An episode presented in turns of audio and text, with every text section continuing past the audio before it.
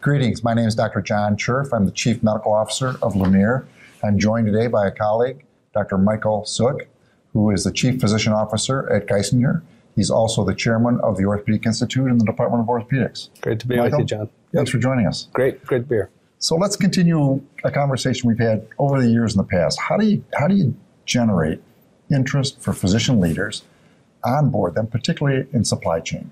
Yeah, I think that the issue with supply chain is it tends to be very foreign to most physicians because we don't really spend any time in our training and the years of clinical work that we do really understanding the hospital operations or the costs of the things that we need to be able to be clinically effective.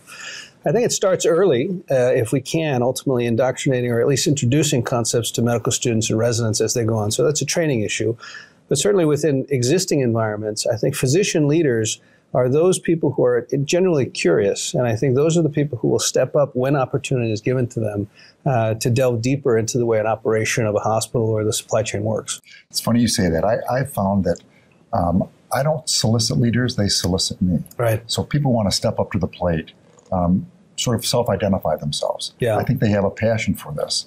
Yeah. And I think they're the most effective leaders. I agree. And I think when they have that passion, uh, they will then get into the weeds and also hopefully be able to translate some of the economic, financial data into something that the physicians on the clinical side will understand better and therefore be more effective. Yeah, it's interesting. So take smart people. Yeah. They have to have a passion, but they're trainable, right? Right. Physicians are lifelong learners. We're professionals. So you'll take a strong leader and make them really strong in supply chain, even if you're starting de novo. Absolutely.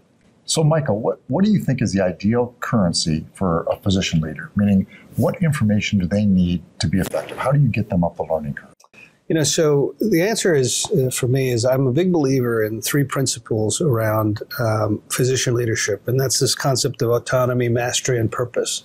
And I think what feeds into this really within the supply chain discussion is people having transparency uh, to the data and the purpose and the reason why we're asking them to do something, data and evidence to show that there is actually a foundation for decision making, and then purpose in terms of knowing the why uh, they're being asked to do something uh, that may be foreign or different to what they normally do. And so those three things I think all fold together uh, in terms of allowing physician leaders to be leaders. So, we now have our physician leader some of the challenges I see is how do you take that physician leader and make them effective in terms of changing behavior of, say, their colleagues? Yeah. Um, you know, my, my, impression on this is providing uh, accurate, reliable, nice cadence of data to change behavior. What's your experience? Yeah, I think that that's true, but occasionally you'll find somebody, or at least one person in the room, who uh, says that the data is not good enough, uh, that the purpose isn't good enough, uh, or they're not being heard.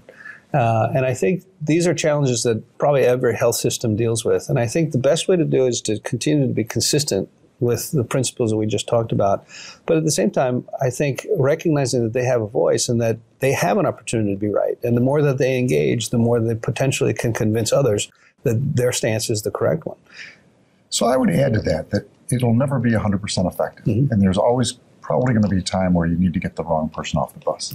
Although I think that should be small. Mm-hmm. Um, there are some physicians that probably can't work in some of the guidelines that we're trying to create. Yeah, I agree with you. I think those are docs that are really irredeemable. Uh, in the context of uh, this type of process change.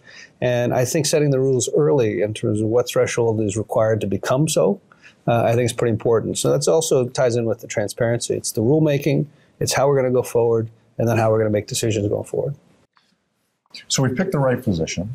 We've given them the right tools and the data to change physician behavior. One of the things we see is loss of momentum. So a great program gets deployed, it's up and running, but two or three years later, it's petered out. Yeah. So what do you do to measure progress? How do you make sure you stay on point?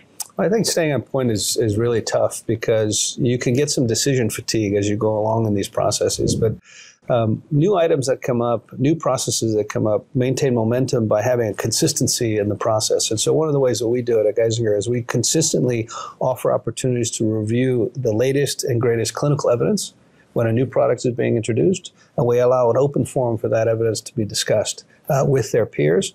And in this kind of democratic process, I think people buy into um, the uh, ultimate decision that can be made uh, at the end. And so it's an ongoing recycling of the same process that people find reliable. And I think that's what keeps our momentum going. So, in summary, we need to pick a physician leader, identify someone who has a true passion, provide them with the tools, largely data driven, make sure we have a monitoring process such- that we don't lose momentum. I think those are the key drivers for physician engagement, particularly as it relates to supply chain. I agree.